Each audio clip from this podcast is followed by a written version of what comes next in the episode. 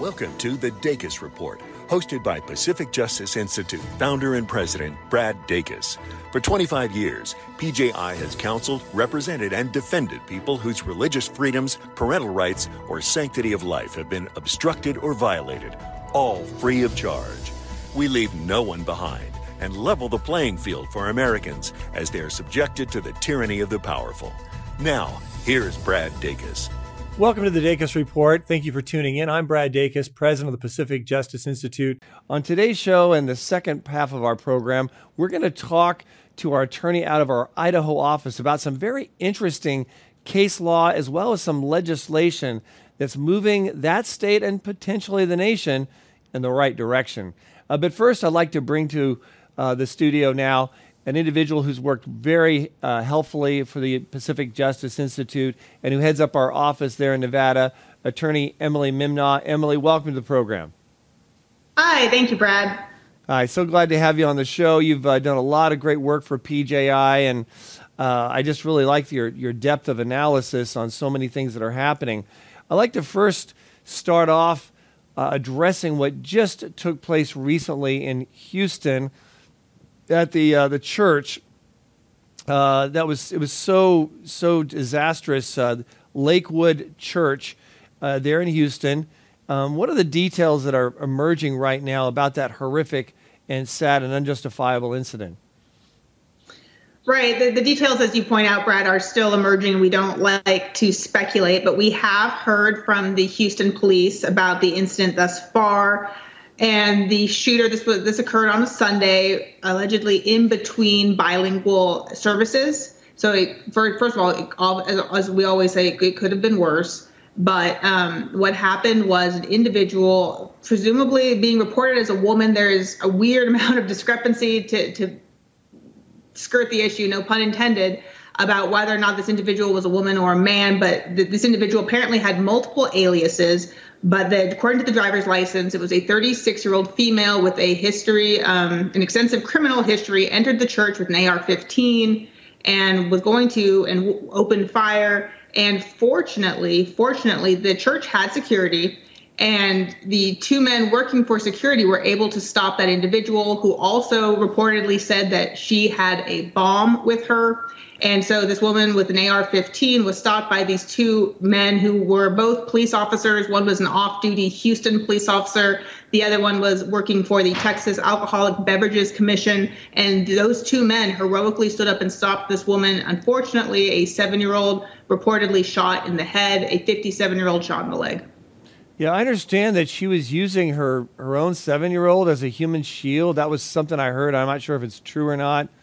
Uh, but this is a sick woman. I also heard that on her, her rifle, her AR 15, uh, had uh, free Palestine or uh, you know pro Palestinian jargon on there.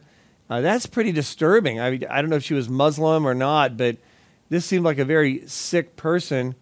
Um, and if she was, if it was a biological woman trying to be a biological male, I mean, trying to, to you know identify as a male and was taking hormone shots. I don't know if that was the case. That parallel what happened in Tennessee, where uh, testosterone being you know uh, flooded into the body of a woman uh, can cause uh, serious, violent, uh, compulsive reactions uh, because the, the female body is not you know used to this large amounts of testosterone that many people trying to distort their gender uh, end up absorbing and have absorbed into their body, injected into their body. Any information on on either, any of that inf- that I just said that you?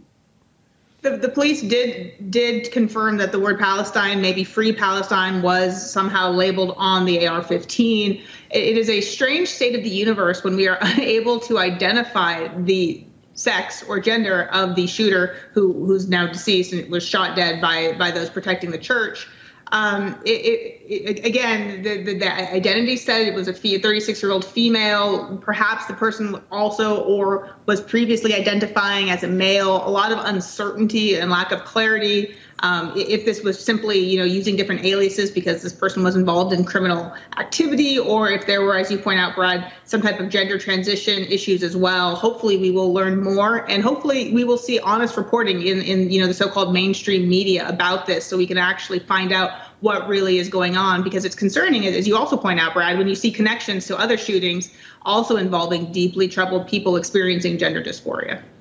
Yeah, they often are bipolar. They often really need counseling and uh, proper uh, support. Uh, but, uh, but the bipolar actually is uh, something that is a result of the, uh, the hormones that they're flooding their bodies with.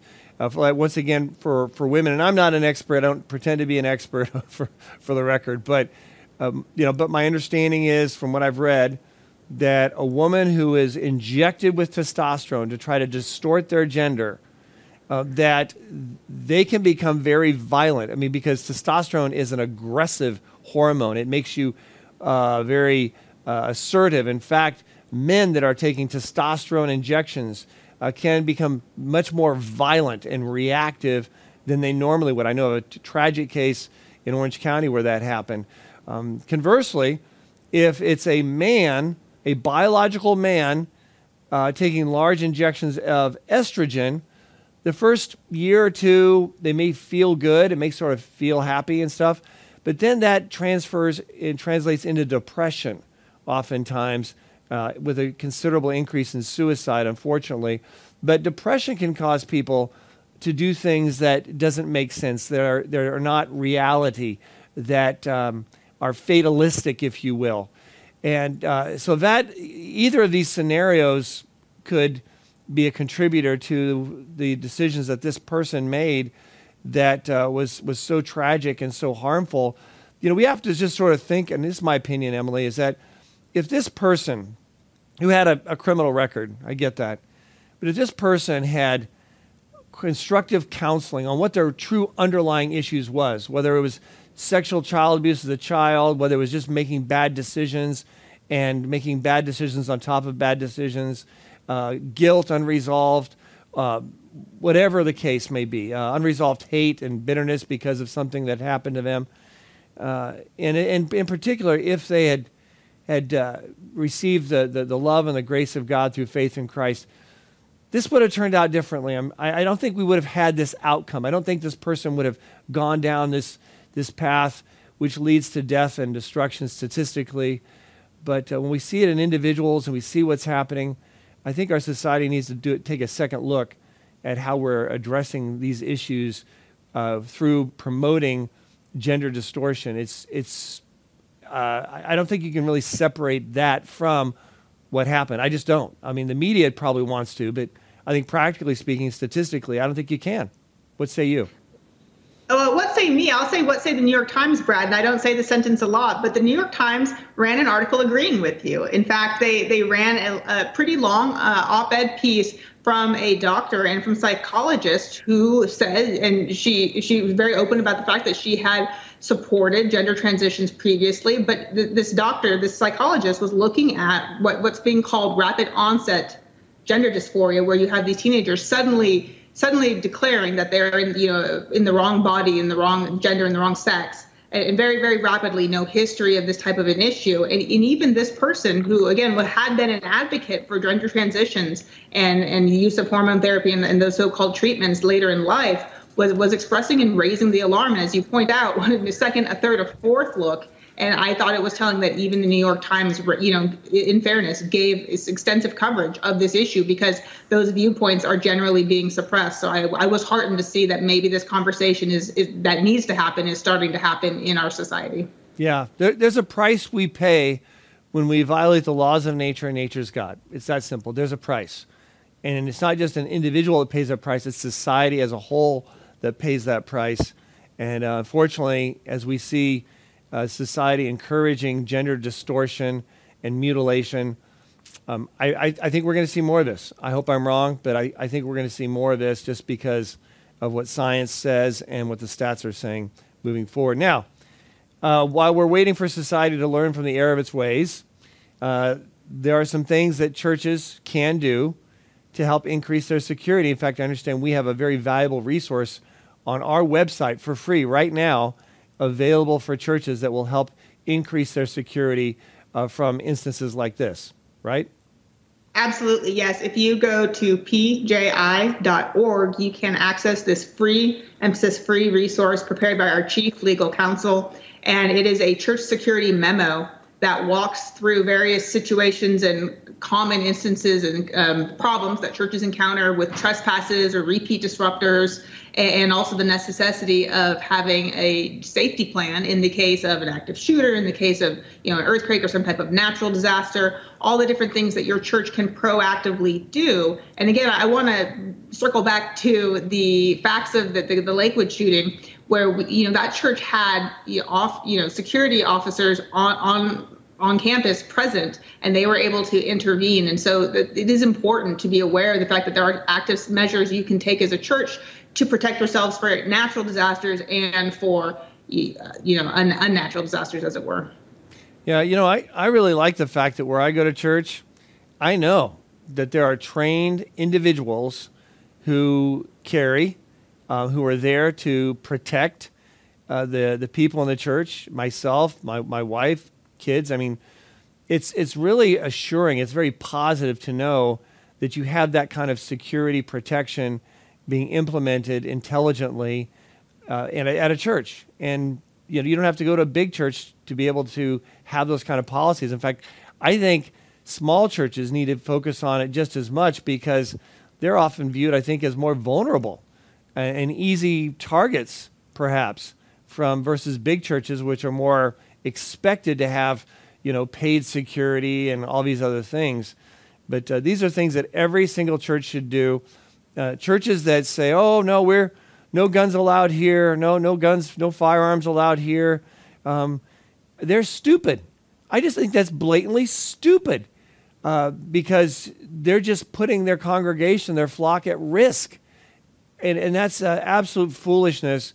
And hats off to this church, uh, Lakewood Church, because um, they, they had obviously trained people, and had those trained people not immediately moved in like they did, it could have been absolutely horrific in terms of the casualties, especially at a, at a church like that. So, Emily, thank you so much for the great work you're doing there in the state of Nevada, and I look forward to our next update. God bless. Thanks, Brad. Did you know that PJI's Church Finds Its Voice initiative is a huge success and coming alongside pastors to encourage them to get all their congregants registered to vote and then to vote biblically in every election for candidates that share the Christian worldview and commit to serve their constituents with that mindset?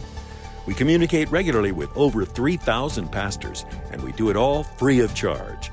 Keep current on PJI's work on all the legal challenges we face on a daily basis by signing up for our Legal Insider email newsletter at pji.org. Now, back to the Dacus Report. Welcome back. Uh, we now have on the, the show an individual who I highly respect, Catherine Hartley, who heads up our office there in Idaho. Uh, Catherine, welcome to the program. Uh, Hi there. Thanks, Brad. Hi. Hi there. Now, I understand that you recently testified regarding some legislation that would repeal the Blaine Amendment from the state constitution. And before we get into the details of the Blaine Amendment, I just want people to know uh, this isn't, uh, we're not just, uh, you know, in the weeds looking for some micro legal issue here that's going to bore folks. Uh, this repeal of the Blaine Amendment, I want to state right up front, is something that is going to be potentially very impacting on uh, parents' rights uh, and uh, enabling uh, religious freedom uh, to flourish more than it is presently. So it's, it's very significant right up front. We're going to talk about that a little later. But first, what is this Blaine Amendment that you testified uh, for legislation that would repeal this, this, this this Blaine Amendment from the uh, Idaho uh, Constitution. Yeah, I, I agree with you, Brad. This is a huge religious freedom issue, and if nothing else, I think it's great that this is getting uh, this issue is getting out there, and that people are hopefully going to understand it a little bit better and learn or unlearn some of the misunderstandings about what the First Amendment really says about this. So I, I agree with you. I think this is a, an amazing opportunity to get this issue out there. But uh, what is a Blaine Amendment? So a Blaine Amendment, in general, they are state constitutional provisions that have been controversial for a long time. And what they do is they prohibit any public funds from going to a religious purpose or religious entity. And the Blaine Amendments are part of many different state constitutions. And not every state in the union, but most of them have something like this within their state constitution, including my state of Idaho here. And it's rooted in actually anti Catholic uh, bigotry from the 19th century. And the original intent was to prevent any state funds from going to Catholic parochial schools. And since then, it's it's been used as reasoning to really discriminate against all kinds of religious entities and people when a state is offering some type of benefit. And um, I, it's it's rooted in discrimination, and I think it's great that the state of Idaho is trying to repeal um, this part of our constitution that is is really discriminatory towards religious people. Now, I want people to understand. Some people may be wondering, like, well, wait a minute, why was it anti-Catholic? Because it didn't mention Catholic by name. But what people need to realize is, in the 1800s, public schools were not like the schools today. Public schools, they read the Bible, uh, the Protestant Bible, they prayed, uh, the Protestant Lord's Prayer. They, uh, it was very, very Christian uh, in terms of the, the way public schools carried themselves. And the majority were Protestants and said, hey, we don't want to fund kids uh, learning to say Hail Marys and, and Catholic stuff in a Catholic parochial school. Um, we want them in our, our Protestant public school. Um, so it was, it was interesting because it wasn't like they were uh, you know, discriminating against you know, private Protestant schools, there wasn't really much of a need for it back then because public schools were effectively Christian in, in so many ways. Uh, so it was very much an anti Catholic uh, piece of legislation. Unfortunately, there's states all across the country that have adopted this. Now, constitutionally, uh, Catherine, what is going on here and why can this be repealed? It's a great question, and Blaine amendments are are really inconsistent with the First Amendment. They're inconsistent with the Establishment Clause and the Free Exercise Clause, which are the two religion clauses that we find in the First Amendment. And thankfully, the U.S. Supreme Court has, I would say, clarified this uh, more so, especially in recent years. Um, not that they haven't before, but this is, as you know, happened in a number of different cases more recently. And they say when you have a misunderstanding of the Establishment Clause, which says, okay, the state cannot establish a mandated religion. And as we know, that has really grown to people saying, okay, the government cannot even talk about religion or and the government has to have this strict wall and people like to use the term separation of church and state to argue this that there has to be this absolutely strict separation of of anything religious within the government. And that is just fundamentally incorrect under the first amendment. Yeah. local governments state governments especially can talk about religion and when they don't it actually creates this hostility towards religion and then you find that the, the government uses that to really enact policies or legislation that prohibit the free exercise of religion.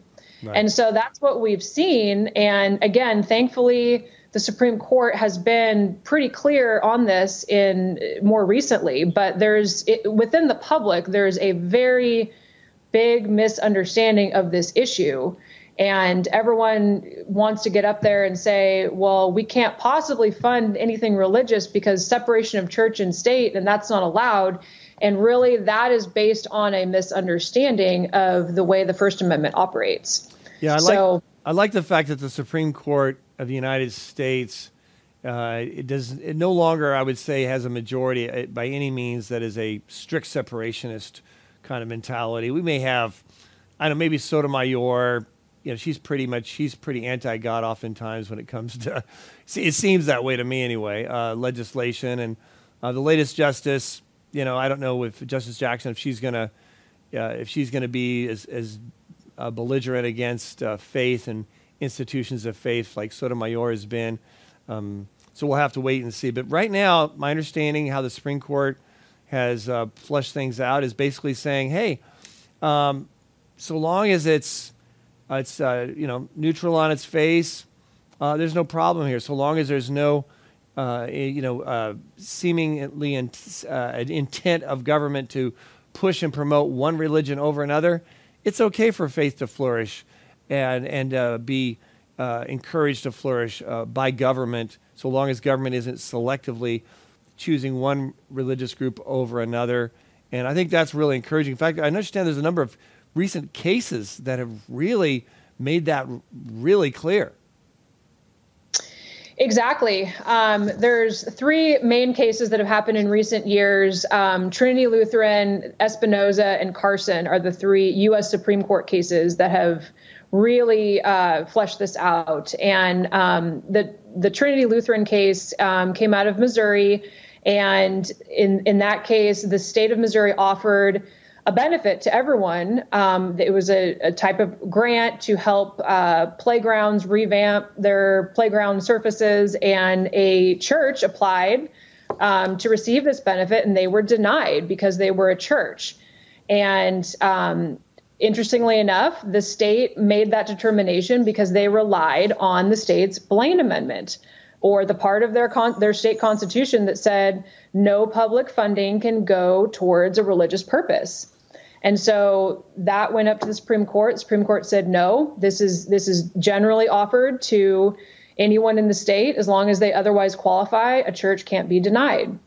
And so they really made clear in that case that you know any any time a benefit is offered by the state receiving that benefit cannot be conditioned on whether or not it is going to be received by a religious person or religious entity and so that um, then that decision was used in the espinoza and carson cases which both dealt with um, school vouchers school grants which as we know is a major trend happening in our country where states are, or I should say, some states are trying to offer alternative funding to parents and families who want to have educational options potentially outside of the public school system.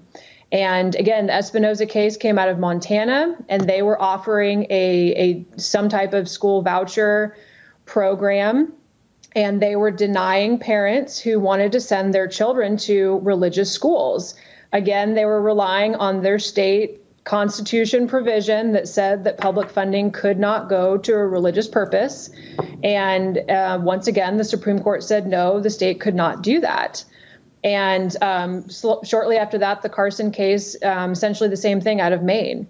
Wow. And so, yeah, so we're we're seeing how the the effect of these state constitutional provisions called Blaine amendments are really affecting the decisions being made by states and it's it's great to see that the the Supreme Court has corrected that and um, of course I'd love for Idaho to be the first state to just remove that from our state constitution um, to make it even more clear. Yes. So as I understand it, uh, even if a state has this uh, anti-faith Blaine amendment, uh, strict strict separation of church and state Blaine Amendment. That's what I'm going to call it, so people understand what we're talking about.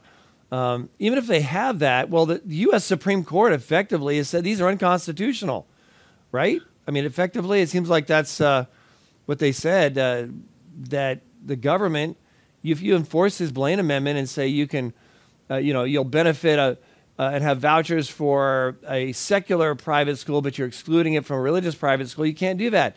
That's state hostile religion. It violates U.S. Constitution. Blaine Amendment or no Blaine Amendment, states you can't do that. Um, Montana learned that. Maine learned that. Uh, so what they're doing in Idaho is to say, we want to get this off the books completely. We don't want there to be any confusion down the road. Uh, the Supreme Court's made it very clear.